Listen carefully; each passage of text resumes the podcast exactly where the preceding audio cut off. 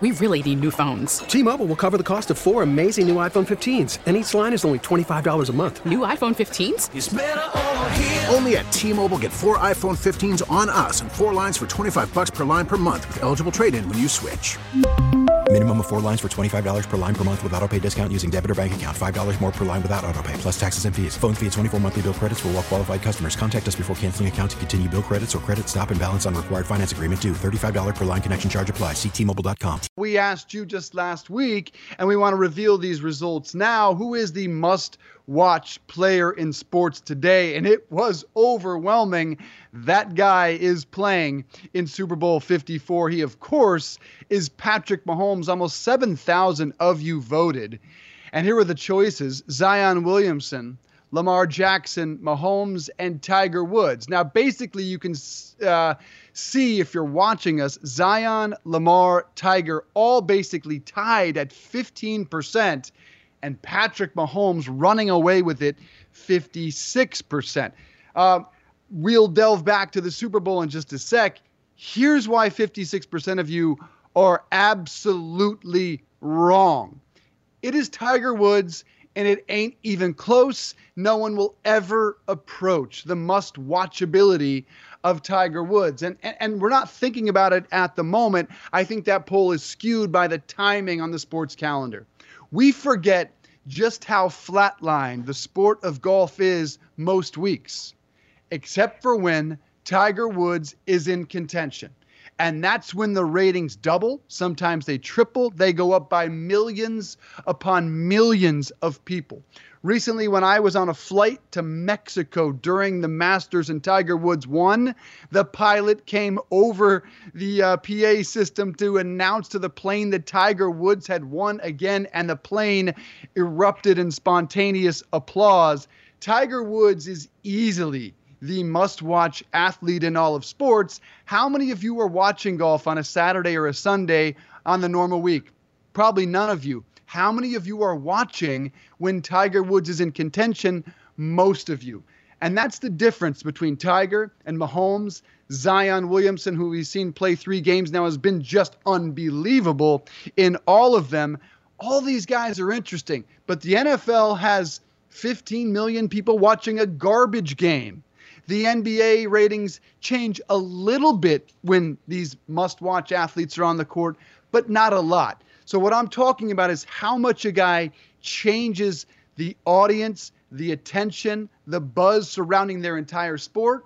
And that to me, Ross, is why Tiger Woods is easily the must watch athlete in the history of sports and still today, even when he's an old man. Yeah, I mean, not for me. He'd be last in this poll for me. Okay. Um, and I just heard everything you said, and you have the numerical evidence and the metrics to back it up because you're right. Uh, he, he does tilt the ratings like none other. Not for me. I don't really care about golf when he's not playing. And if he is playing, I still don't really care about it. Uh, it's still not must watch for me. And hmm. if I'm being frank, if I did watch it, it would be to hope that he does not win. And if that means I'm a hater, then okay, I'm a hater. But I don't know. Uh, first of all, I think Brooks Koepka's awesome. I like the way that dude looks. I like the way he he plays.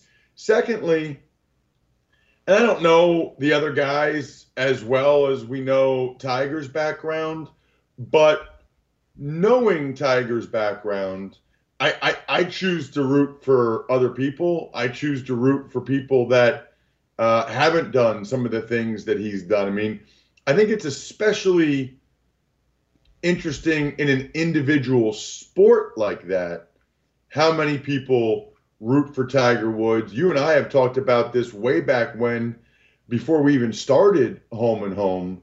Uh, but I, I am amazed at how many people love Tiger, how many people root for Tiger. In an individual sport, I personally would not choose to root for the human being that did some of the things that Tiger Woods did. I, I, will root for other guys.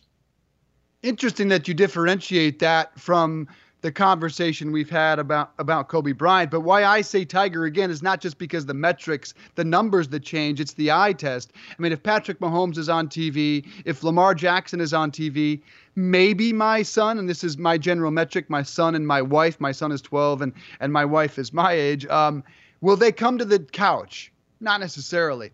If Tiger Woods is in contention on a Sunday, both my wife and my son come to the couch and I probably get a text from one of my parents who are, you know, pushing 70, are you watching Tiger? So that's why I don't think this is even a conversation, but it is an interesting perspective from you. And now to the Super Bowl and of course Mahomes easily your followers and listeners must watch athlete in sports brings us to the question of the must watch positional battle or head to head in this Super Bowl. And that's what makes this Super Bowl so damn sexy. There are some awesome positional battles. And first, we understand that Mahomes does not go head to head with Jimmy G or Kittle and Kelce or Tyrann Mathieu and Richard Sherman. The coaches truly are the only head to head Andy Reid and Kyle Shanahan. But we asked you that who's the must watch positional battle in this Super Bowl?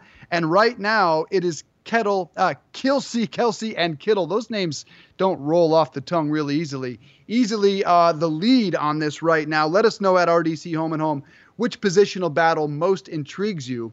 And this was brought up last night at opening night. So here are the two best tight ends in the game today Kelce and Kittle discussing one another.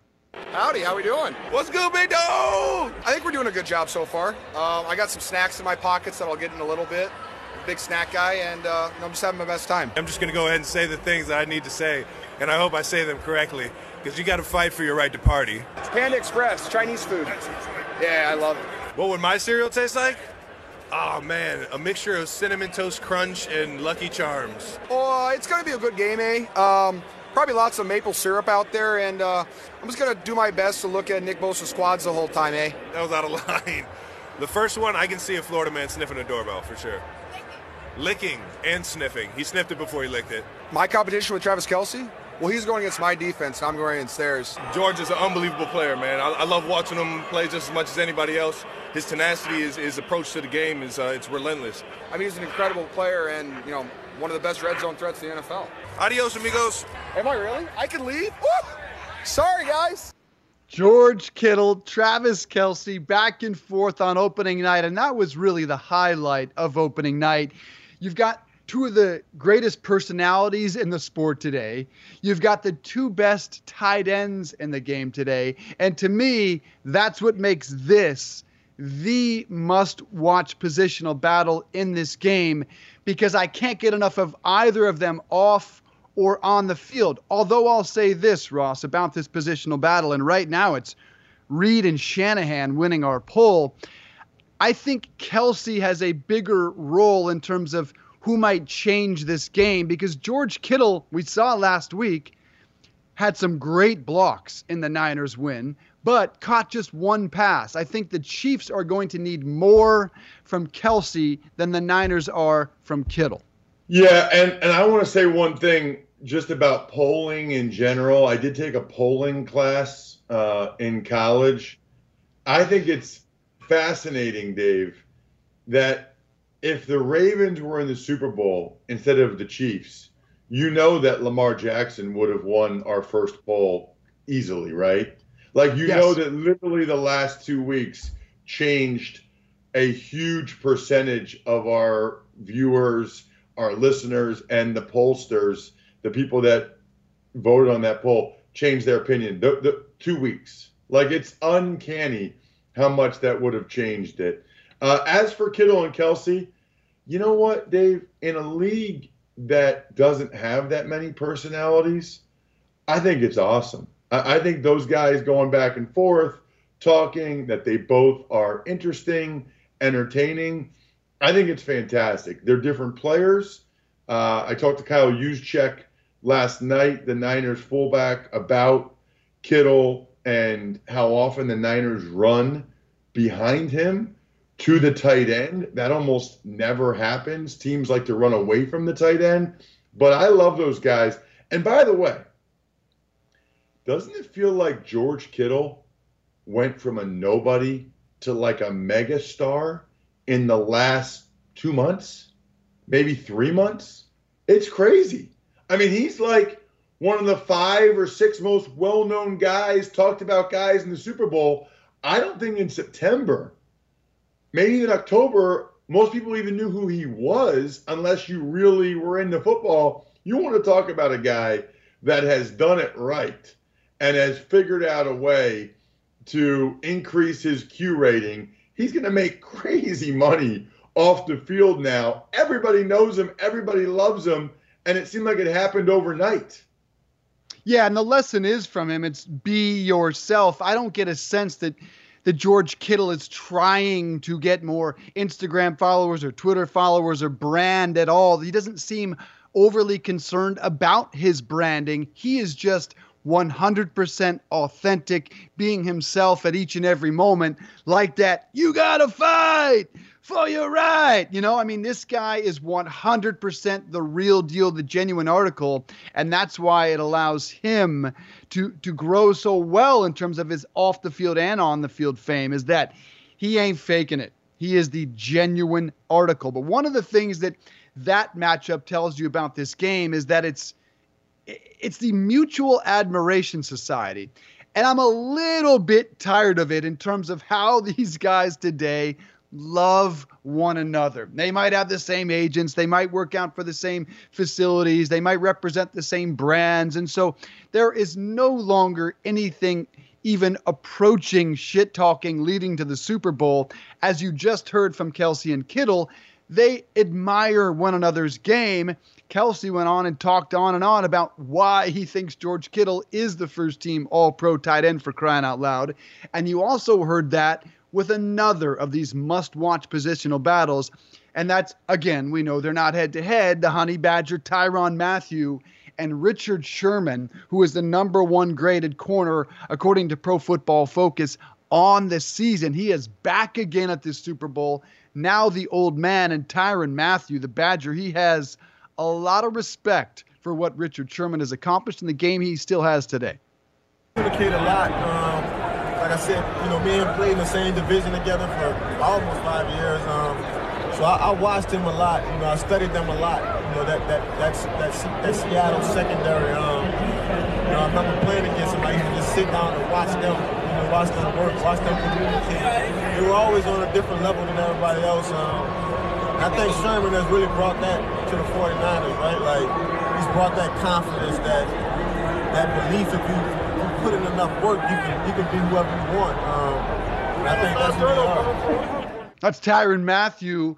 Uh, from our friends 95-7 the game in the Bay Area. And I think he is the defensive MVP for this Chiefs defense, who has been a completely different group since week 11. They have figured out Steve Spagnuolo's system and and the reason why I'm leaning a little bit in favor of Kansas City at this moment. But again, that mutual admiration society, Ross, is that just a product of generationally where these guys are? Do you like it, or as as more of an old school player, would you like to hear less love exchanged between two teams? Um, I'm okay with it as long as when they're inside the white lines they are getting after it.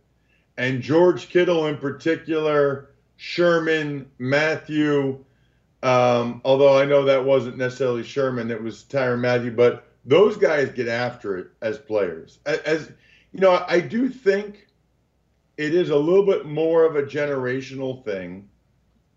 I do think it's almost the uh, NBA-ification. That's definitely not a word but you know, you see that NBA all the time. It's like the NBA-ification of of the NFL on some level, and I think that's I think it's okay.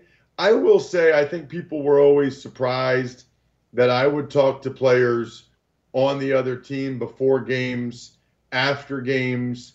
I didn't, you know, uh, talk trash or have a lot of animosity towards them until the game started. Then I wanted to kill him, and then I didn't care about any of that other stuff. And then in some instances after the game, I'd be like, "Good game, man." So I, I don't have a problem with it as long as when they're inside the white lines for those 60 minutes, they are getting after it. Now, I hmm. also don't mind if guys talk trash. I don't mind if there's some genuine animosity. I think that's always kind of fun. I know people like that, but it doesn't bother me that there isn't. I'm pretty sure these guys all really want to win the Super Bowl and they're going to be getting after it. One of the storylines ahead of the Super Bowl is, of course, Joe Montana, who is, as Joe has done in the past, straddling the fence. An interesting tweet uh, a couple of weeks ago about my team is guaranteed to win the Super Bowl. He, of course, played for San Francisco, finished his career with Kansas City, 25 games, 17 and 8. And Joe Montana was asked by Mike Silver of NFL Network and NFL.com what his advice would be to Tom Brady regarding his future. And it was interesting what Joe Montana said to Mike Silver because, look, he had a very positive experience with the Kansas City Chiefs and talks about it often. But Joe Montana said his advice to Tom Brady would be this don't leave the Patriots if you don't have to. It's a process to go through and it takes time getting used to the team.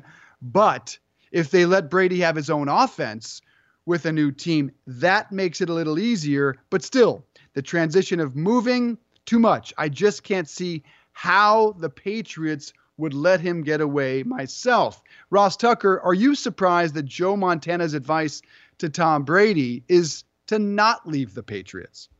No, I'm not, and I think Joe, uh, on some level, there that that still is a little bit of a wound for him having to leave the Niners to go to the Chiefs. It's not what he would have preferred.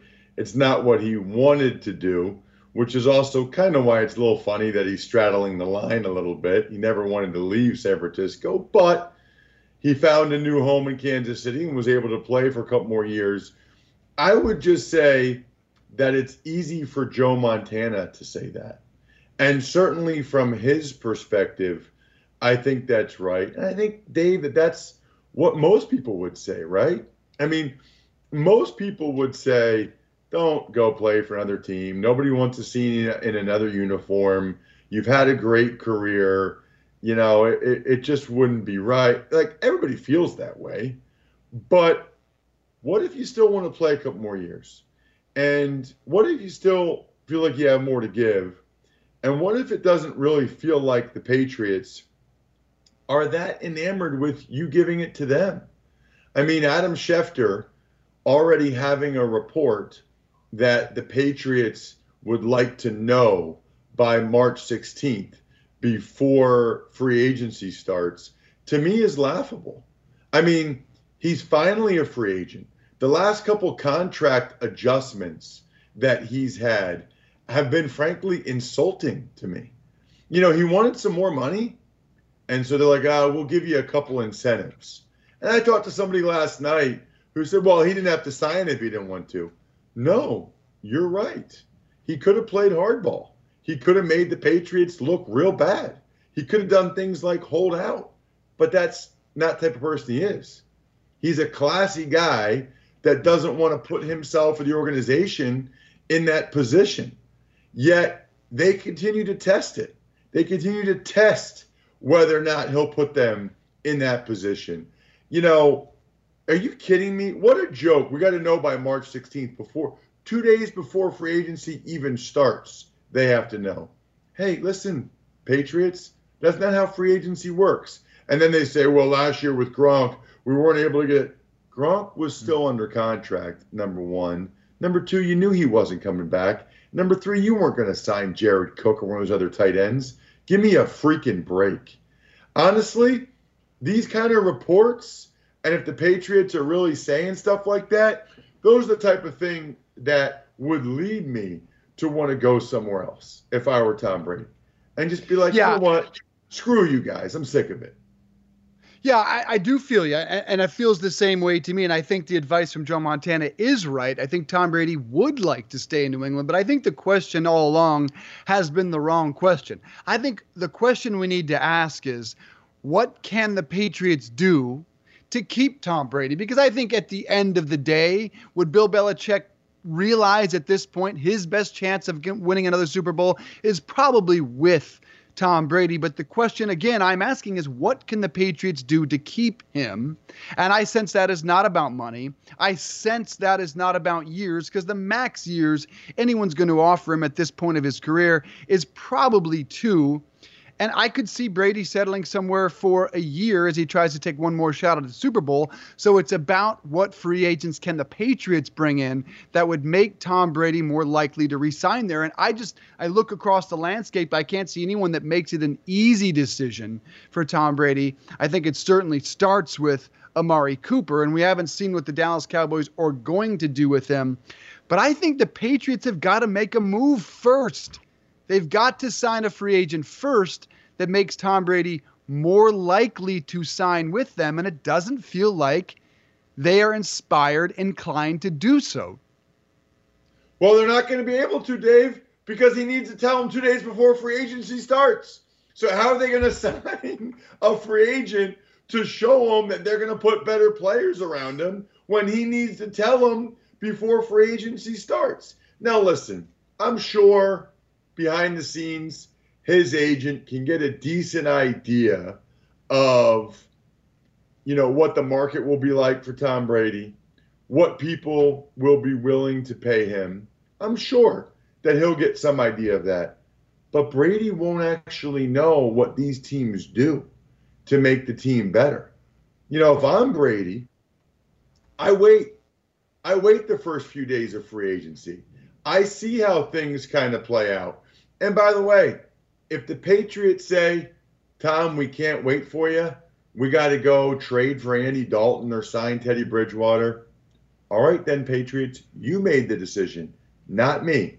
I haven't signed with another team. You put the ultimatum on on me. You moved on from me. You signed, and let's see how that plays out. Let's see how that plays out in New England. If Brady hasn't signed anywhere, and the Patriots move on from him, that would be a bad look. He needs to call their bluff and shove it up their butt. And shove it up their butt, says Ross Tucker. So let's talk about odds. Let's talk about where we think Tom Brady will land next season. The odds, and yes, you can bet on this you can bet on everything, not just at the Super Bowl, but off the field as well.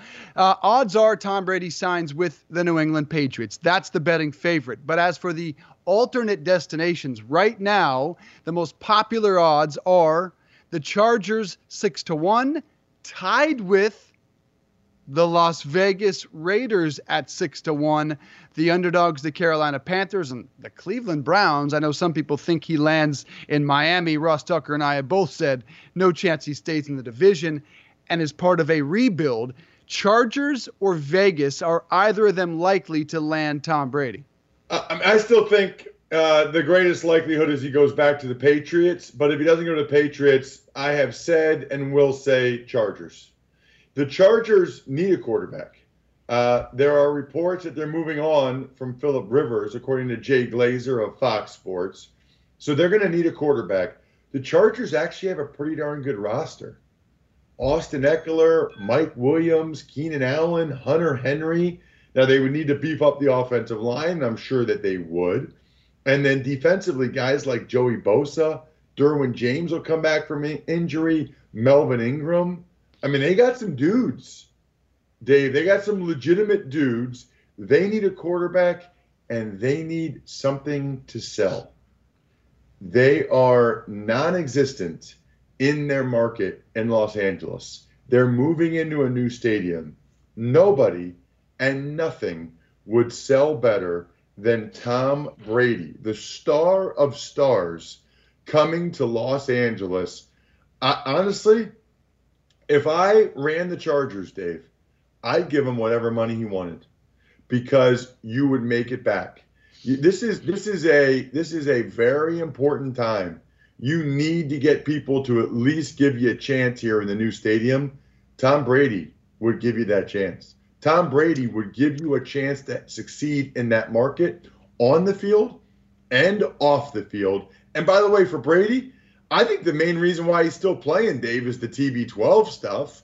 You know, I'm going to play till I'm 45. He's done everything else. I think it's the TB12 stuff.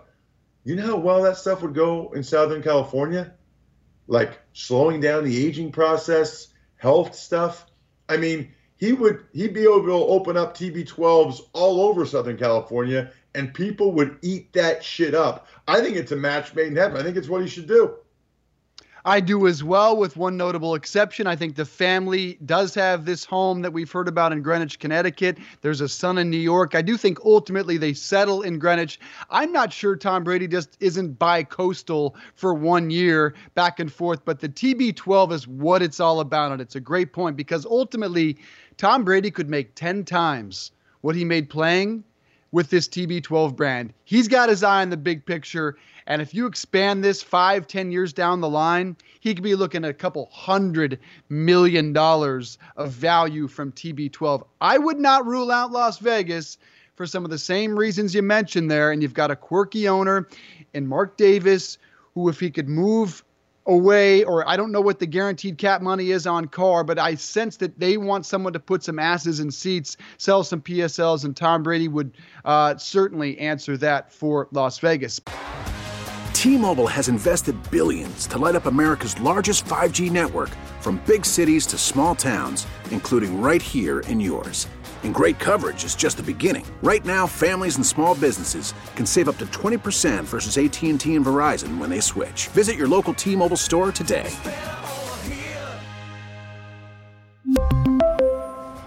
Plan savings with 3 lines of T-Mobile Essentials versus comparable available plans. Plan features and taxes and fees may vary. We get it. Attention spans just aren't what they used to be. Heads in social media and eyes on Netflix. But what do people do with their ears? Well, for one, they're listening to audio. Americans spend 4.4 hours with audio every day. Oh, and you want the proof? Well, you just sat through this ad that's now approaching 30 seconds. What could you say to a potential customer in 30 seconds? Let Audacy put together a media plan tailor made for your unique marketing needs. Advertise with Audacy. Visit ads.audacy.com. Speaking of Vegas, all the money in this game, it's all about betting, baby. The biggest betting event on the sports calendar. Let's talk about it with Alan Berg, the senior odds maker at Caesars in Vegas. Alan, great to talk to you, my friend Dave Briggs and Ross Tucker. Um, I want to ask you quickly before we dive into the Super Bowl odds and, and prop bets what are the odds, say you, of Tom Brady's next landing spot? oh man, that's a tough one to make uh, off the top. I I think he'd still have to be a pretty sizable favorite to be a Patriot. Um, you know, probably somewhere in like that five to eight dollar uh, favorite range. And then I think you know the Raiders to me makes sense, and I heard you guys' points on on both the Raiders and the Chargers. Uh, I, I just find it hard for him to leave Bill Belichick. I mean, just to leave such a mind like that. At least with Gruden, I can kind of see it, but uh, I don't know if he'd really go play for Anthony Lynn. But maybe if they do throw enough money at him, you know, that can always solve problems. Alan, let's talk Super Bowl now, buddy. Always good to talk with you. Uh, let's talk numbers. Like, how big are the numbers for the Super Bowl in terms of the handle for you guys compared to other events, compared to the rest of the NFL season? Oh, it's a you know it's in a class by itself. Uh, the only comparison is really that four day stretch for March Madness. Um, you know, I mean, with Caesars, we have so many properties uh, in Nevada alone, and then you start incorporating the new states that we have, um, you know, across the U.S. Um, it's it's the biggest betting event of the year, and and it's an interesting one this year because there's there's you know pretty good split opinion on who they think is going to win this thing. Um, most of our money line money is on the Niners at a small price, and uh, a lot of people have laid minus one, minus one and a half at the Chiefs. Yeah, I've I've heard the most popular bet is uh, on in terms of the spread is Kansas City. Why has that not moved the spread? We've seen it in some books move a half point, and that's it. Generally speaking, doesn't a lot of money on one team move the spread more than we've seen in the case of Super Bowl 54? Well, the the case here is that you know when we're trading one versus one and a half, when when we go to one and a half, we'll see some more Niner plus the points money. But when we sit at one, then pretty much everyone takes the 49ers money line. And the 49ers money line has a lot more money for us, at least at this point, than the Chiefs money line does. So it's it's kind of a nice balance. The only you know scenario is, is if it lands one, it's a total mess. But hopefully, uh, you know, somebody comes out and wins this thing by at least a touchdown, and, and we get a good game on Sunday. Alan, for people that aren't as familiar uh, with sports betting, there's a common narrative that all you guys do is just even out the money on both sides of the bet. Can you dispel that for people, please?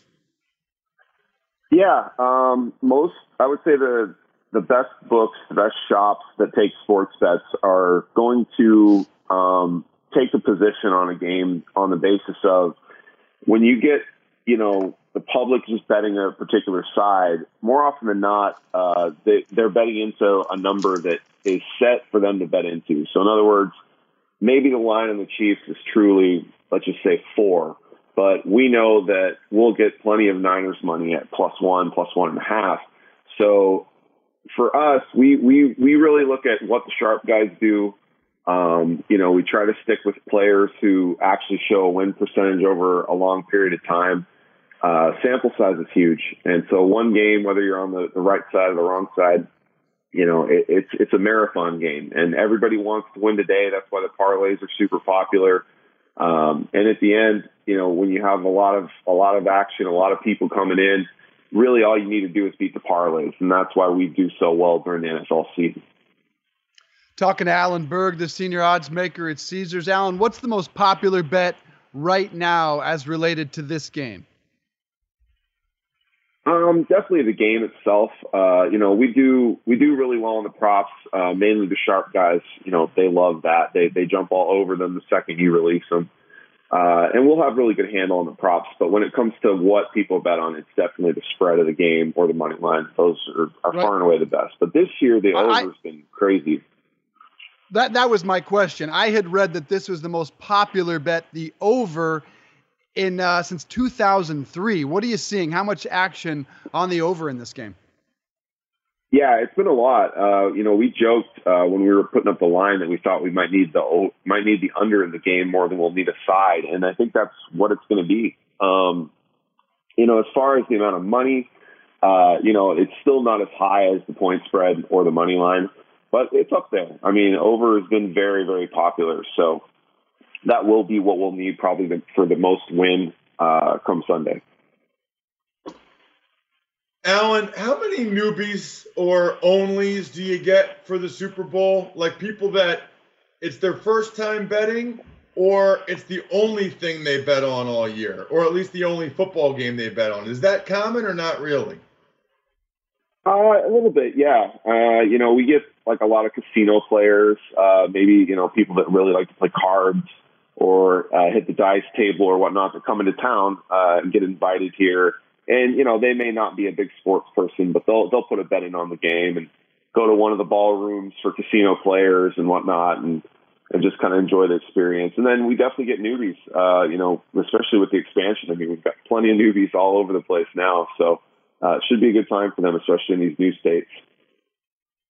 Yeah, uh, talking with Alan Berg, the senior odds maker at Caesars, how how much bigger a gambling event is the Super Bowl this year, or do you sense it's going to be now that we're seeing sports gambling opening up across the country, more than twelve states? Yeah, I mean, it, you know, it's one of those things. Uh, as it grows, um, you know, the betting handle is going to grow as well. Um, you know, we did a tremendous amount of business in Indiana. Um, pretty much had to fade the Bears every single week uh, up until maybe the last couple weeks of the season. So, uh, you know, I, I think sky's the limit when it comes to these numbers that are out there. I think it can be even more. I think if we get to the point where we double the states next year, um, you know, this thing's just going to keep growing bigger and bigger. Uh, let's talk prop bets a little bit, Alan. I, I know you and Dave referenced it, uh, but there's some prop bets that there's a lot of prop bets, in fact, where it seems like people would have access to that information or could easily control it. So, what are the maximums you take on those bets? And is there ever enough action on a prop that you have to pull it off the board or um, you know talk to some people about i guess there's not uh, gatorade flavor point shaving but uh, talk to somebody about some inside info yeah i mean we we in nevada we, we're pretty strict on what we're what we can offer um, you know we don't we don't do the gatorade stuff um, that's kind of a uh, outside of the country type of a bet. Um, maybe someday that'll get involved, but but it's definitely for that reason that someone obviously is going to know uh, what color Gatorade's in a bucket. Um, but you know, we with us, I mean, we will take you know around four figures or so on any prop bet for the most part. Um, you know, we, we like to try to do different things. So we have the octopus this year. I don't know if you guys heard about that, where a player has to score the touchdown and then also score the two point conversion on the same possession. Uh, we have that at like 12 to 1, yes, uh, minus 3,000 on the no. Uh, we have a prop on the player to have the first 20 yard play from scrimmage. So, like, basically the first, you know, reasonably sized play of the game. So, that's kind of a fun one as well.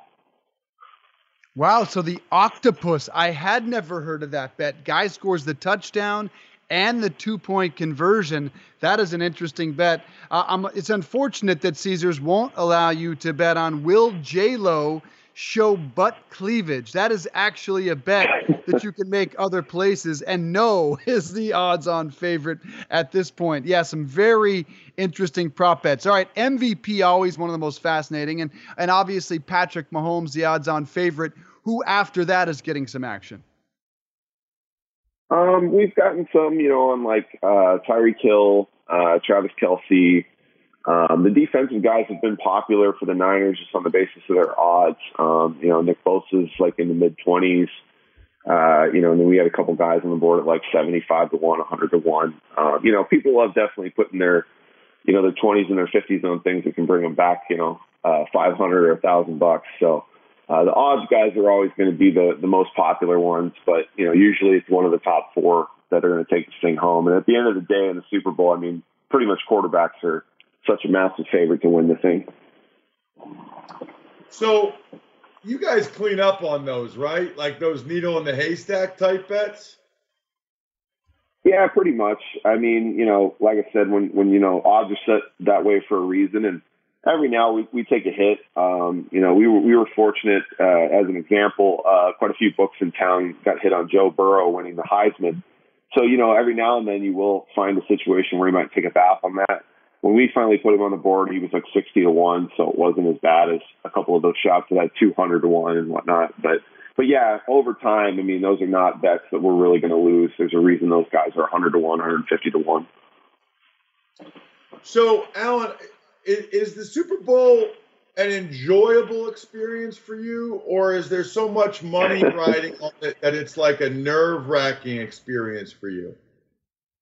No, the money the money is kind of you know it, it's going to do what it does, and uh, as long as we do our job, uh, long term we're, we're gonna we're gonna do just great on the Super Bowl. Uh, for me, the, the the challenging part is is building everything, it's making all the props, the things that go behind like the scenes of us just getting these things on the board is quite a process. And now we did it in multiple states this year, uh, so it's very time consuming. So once that's all up and ready to go, and people can bet on it, that's that's the hard part of the of the week for us. Last one, Alan. Always great talking with you. Uh, the Raiders are coming to town. And I'm curious what impact you think that'll have on sports betting, in particular NFL betting in Vegas, as well as any. Have you heard anything yet? Like, will there be sports books? Like, will Caesars have a place in the stadium? Like, what's that going to be like? Yeah, I'm not sure uh, if we'll have anything going on there. I would assume there's probably deals being talked about at the moment. Uh, you know, we, I mean, we have so many betting apps out here in Nevada that I, I don't know that it's the biggest thing in the world to have anything technically inside the stadium. But, um, yeah, I mean, the impact's going to be big. I mean, they're going to be a home team for us.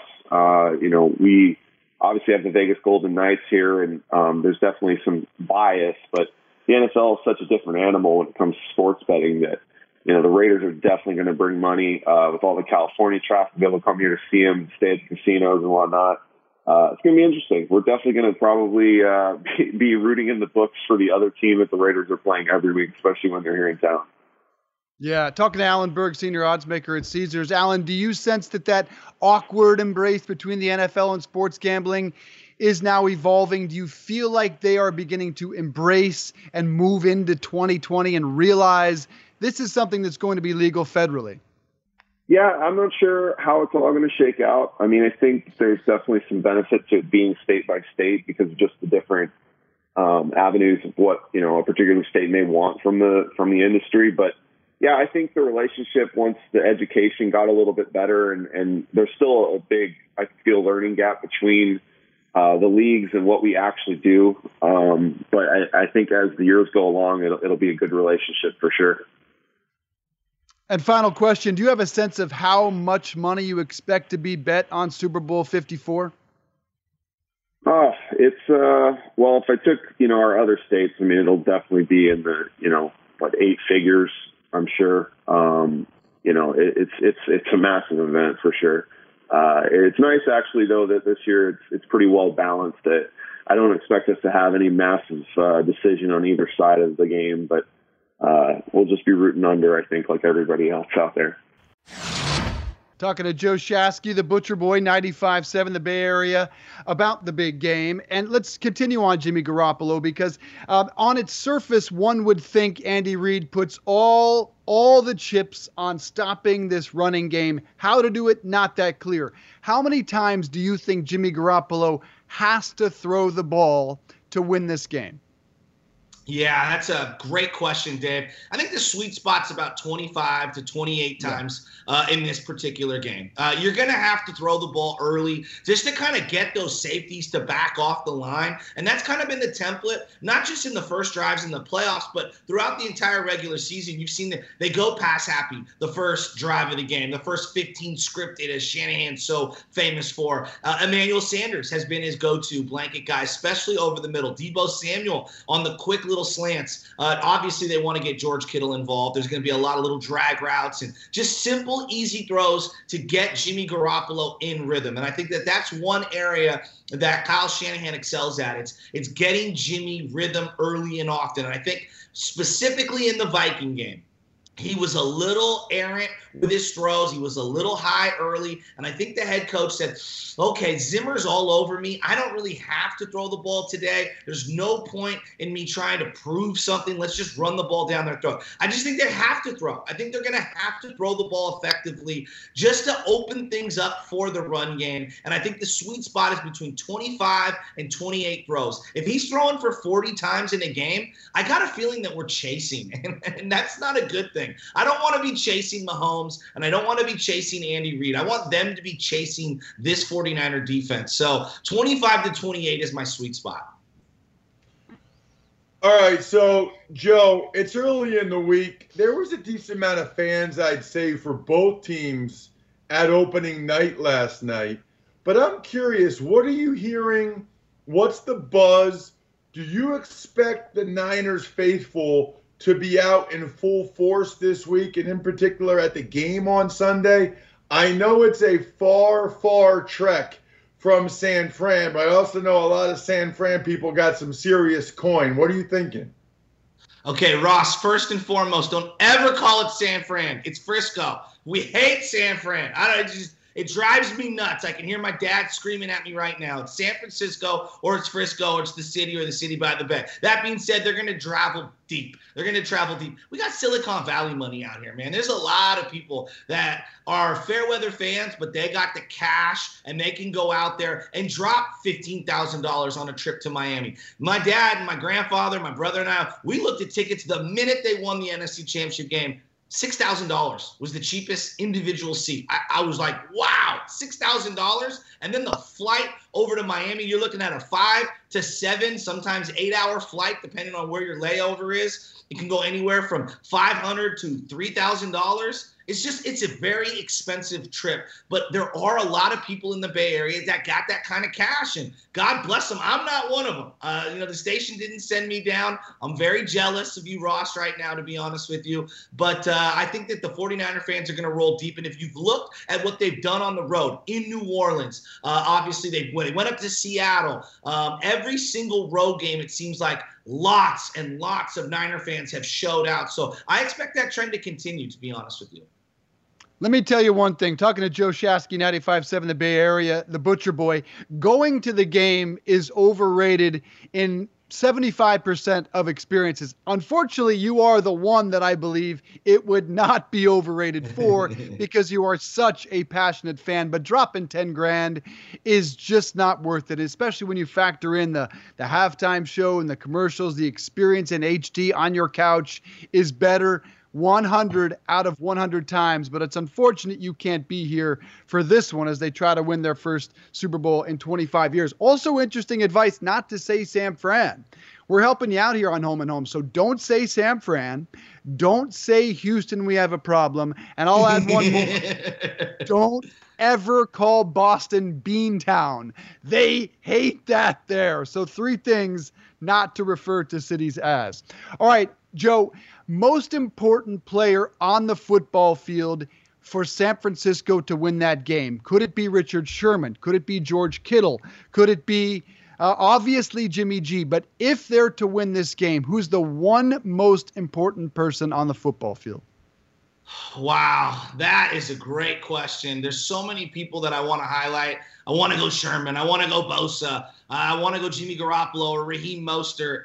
I'm going to say it's, it's one guy on each side of the ball. Kyle Juszczyk on on offense. I think when this guy is part of the passing game and he's dominating in the run game and he's controlling where the ball is going with those motion, that pre-snap movement, and his ability to just get out and plow ground for this run game, I think he is vital. If he has a great game, I think this offense has a great game. And then defensively, I'm going to go to Fred Warner. You probably haven't heard his name a whole lot this week. Fred Warner is the most reliable linebacker we've had since NaVorro Bowman and Patrick Willis. This guy is just He's so mature beyond his years. He never gets too excited. He's always in the right spot. He always wraps up and makes such smart, smart plays. This guy had the green dot helmet as a rookie last year up in Minnesota, first week. I have tremendous respect for Fred Warner. I think his his IQ is just through the roof, and his ability to make plays for this defense never gets highlighted by the casual fan. And I, I think those are the two guys that I would pick this week. You're probably not going to get many people talking about an inside linebacker and a fullback. But that's how weird this 49er team is. It's a throwback team. And when I talk about dominating the line of scrimmage, that's how they've won all their games this year. And it's because of guys like Fred Warner, and it's because of Kyle Juszczyk and his domination in the run game. I mean, he dominated two weeks in a row in the playoffs. He barely touched the football. That's throwback old school football. I know Ross Tucker can appreciate that. Yeah, Joe, you are. I mean, I love both those guys. I talked to both of them last night. Uh, a friend. Fred Warner. I love all the Niners linebackers. I interviewed Dre Greenlaw last night. There was nobody around him. That dude's going to a Pro Bowl in the next couple years. I love Dre Greenlaw. Dre Greenlaw and Fred Warner are stone faced killers. They fly around. I asked them both the same question, Joe. You'll appreciate this. I said, can you please assure me that if Patrick Mahomes is tiptoeing through the tulips down the sideline for a 30 yard touchdown, that you won't let that happen? And they both got a big grin and they're like, uh, yeah, I'm going to do my best. Blah, blah, blah. I'm like, come on, bro. They're like, uh, yeah, that's not happening. oh, man. It won't happen, which is awesome. So I got one more question, Joe, about San Fran that I wanted to ask you and that twist the knife. so talking about okay, I got a question for you, Joe. Yeah. Is both Niners and 49ers both acceptable or is one preferred? Niners or 49ers?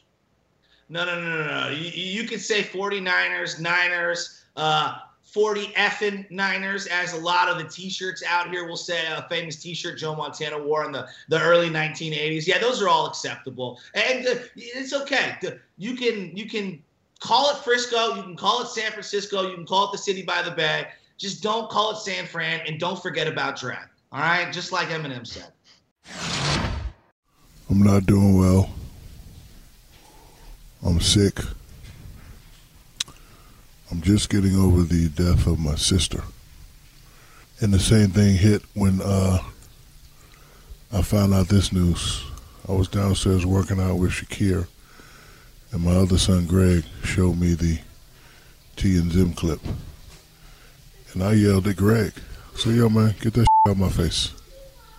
Just get it out my face because you know how the internet hoax and all that. You know, I figured somebody was just playing around. So just, I didn't want to believe it.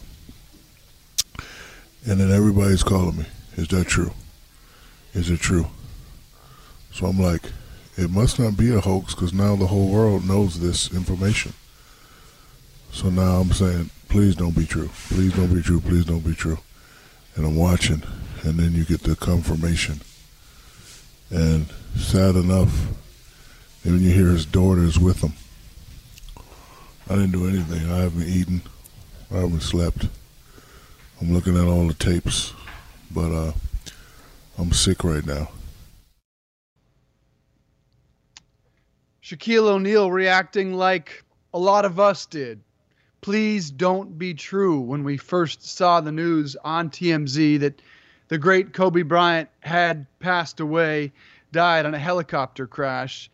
That was my reaction. Please don't be true. And that reaction was raw. The first we've heard from Shaq on the big podcast with Shaquille O'Neal.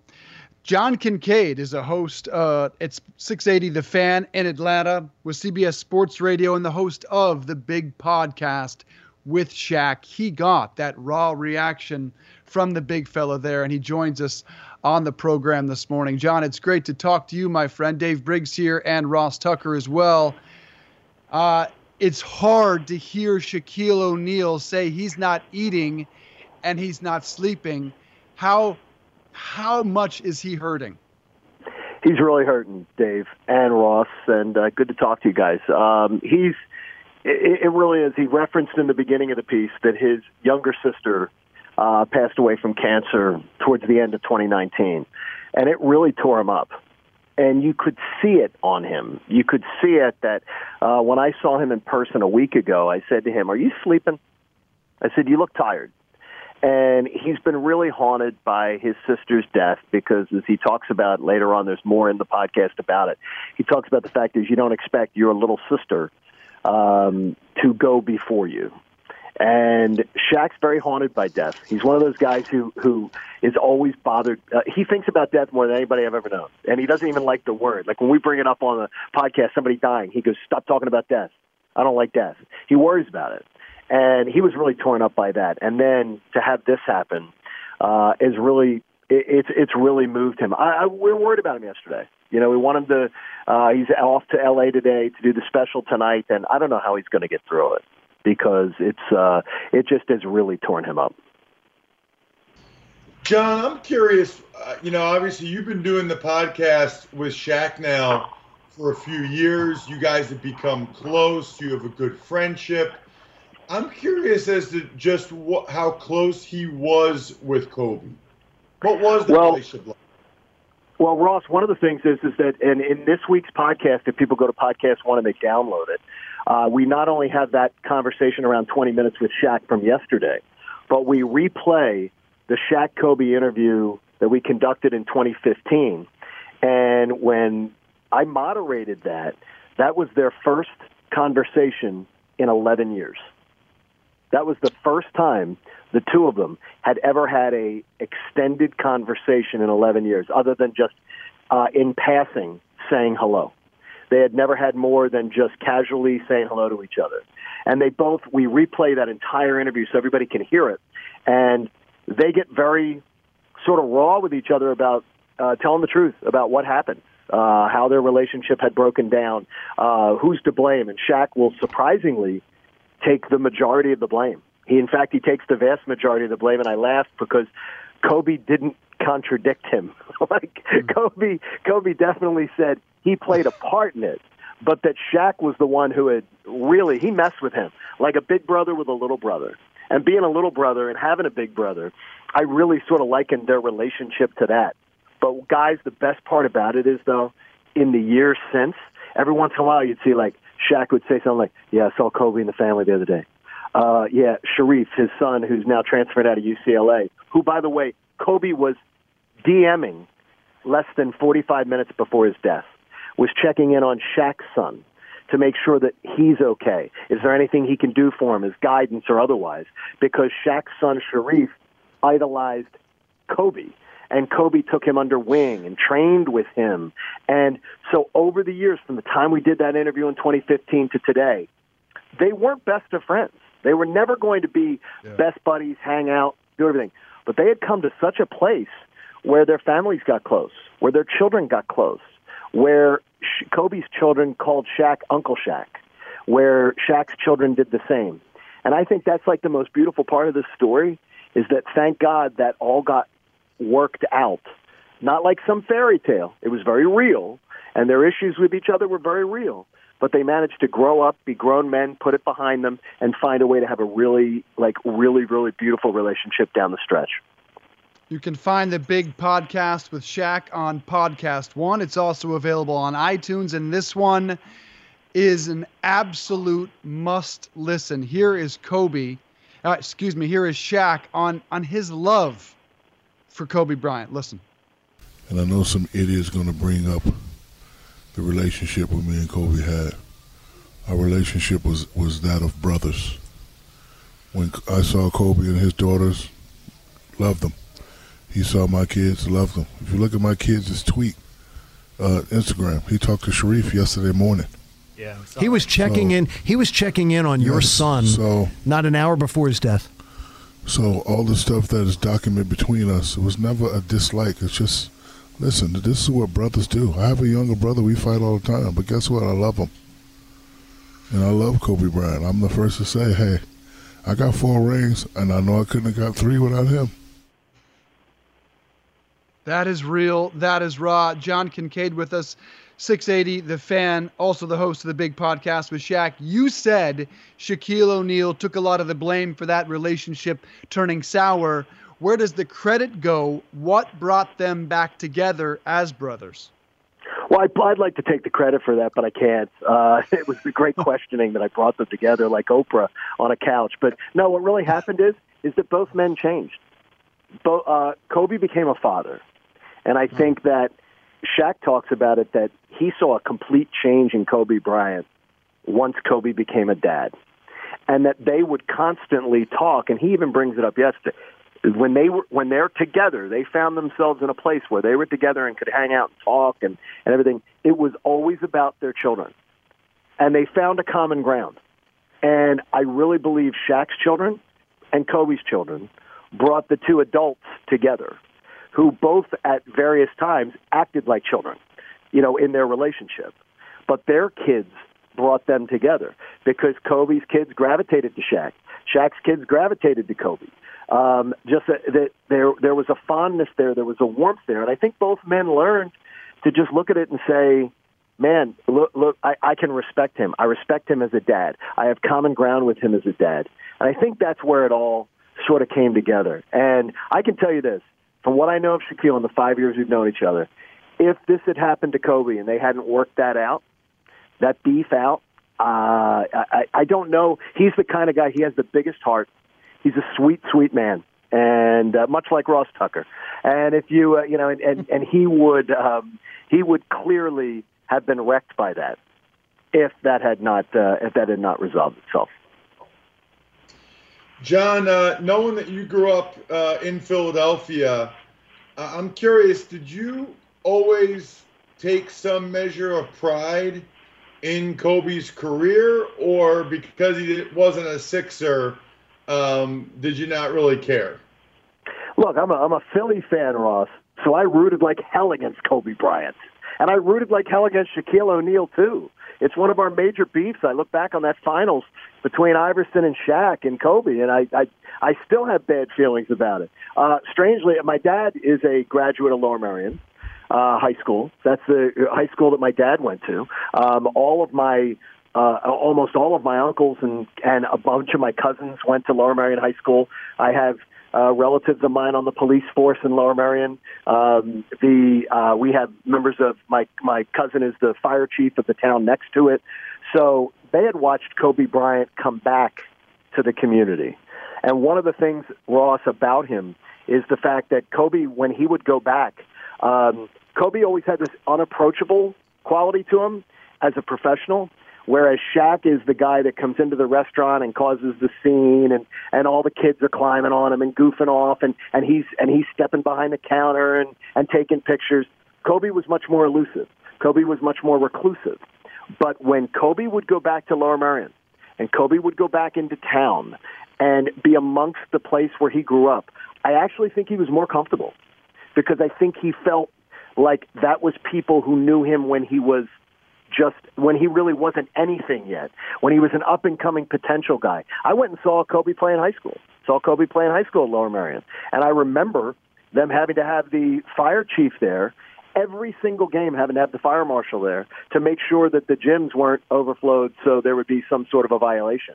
And I know that they fudge the rules because he used to play packed houses at the now Bryant Gymnasium as Kobe has has donated so much money to make sure the kids at his school have the best of the best uh, for a local public school, and he's ama- he he was amazing to that community. And many people in that community say to Kobe they would hear about the more um, uptight, the more um, sort of uh, um, you know a guy who was more reclusive, didn't really want to interact with the public. That wasn't the public that, that they knew. That wasn't the Kobe that they knew in the Lower Merion area. That that is a, some interesting stories there from John Kincade, uh, host at 680 The Fan and host of the big podcast with Shaq. Um, I can't get a I can't wrap my arms around why this one hit me so hard, John. I was crying all day Sunday. I still tear up when I think about it. And you bring up a good point that Shaq is the approachable, lovable, likable guy. Has this Kobe loss hurt people of our age group so hard because this was Superman. This was oh. a guy that we watched grow up, and it made us all feel vulnerable. It made us all feel like it could happen to us. And also seeing him as a father at the very end, I think hits again guys in our age group in our 40s so so much harder than I ever would have imagined. Well, I think it's it's it's part of that. It's weird, Dave. Now you're in your 40s and I'm in my 50s, and it's like for me, I can recite chapter and verse all the games that I watched Jordan. And then a lot of times with Kobe, a lot of his greatest moments, I'm a young dad, I'm busy, I'm doing other things. I didn't have that same impact. My producers in Atlanta and things like that, they were more of Kobe. And I think now the kids growing up are more LeBron. It's as if there's transitional figures in NBA history that carry fandom through and really relate. It's something that baseball needs to learn. It's something, and I don't know that it can be organically created. It, it, it has to be organic. But NBA seems like it just has star after star that passes it to the next group of guys. And maybe it's a 10 year window of age where Kobe's your guy, or Jordan was the guy, or LeBron's the guy. That they've been blessed to have those kind of figures. And I think that's why it moved you, Dave, is that also, too, uh, and I know this about you, and I and, and I know it's, you know we're parents, and when a when an accident happens like that, when a disaster happens like that, and there are children involved, and Shaq was very clear yesterday, one to acknowledge the other people in the in the crash too. Uh, there were three children that had their lives snuffed out, and to me, as the father of a tenth grader in high school, I I I'd, I'd lose my mind. I'd lose my mind even thinking about anything happening to my daughter. And I think that everybody was wrecked a little bit more because of the fact that it wasn't just a bunch of adults who've lived their lives, who've gotten to do all these kind of things, but the loss of children's lives is just, it's unspeakable. Yeah. It really is. It's unspeakable. And I think that's why this loss even took a worse thing because you saw all the pictures of, of Kobe and Gigi, and they were incredibly close and incredibly tight. And Gigi was obsessed with, uh, you know, here with Trae Young in Atlanta was her favorite player in the NBA, and they actually traveled to make sure that she could see games this year. The NBA games that Kobe had seen in person this yep. year had all involved Trae Young of the Hawks because that was yep. the player that that Gigi was so obsessed with and so excited to see. And it's a, it's a, it's amazing, and I know it's taken a, a toll on Trae too. Uh, he was really overwhelmed with it all. Hey everybody, it's Ross Tucker. Thanks for listening to the Home and Home podcast. Remember you can watch or listen live every day from 8:30 to 10:30 a.m. Eastern Time exclusively on the radio.com app or on the web at radio.com/home.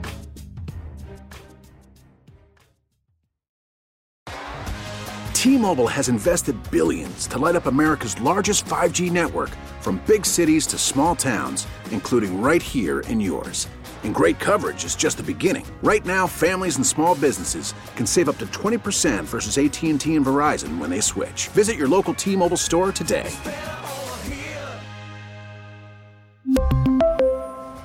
Plan savings with 3 lines of T-Mobile Essentials versus comparable available plans. Plan features and taxes and fees may vary.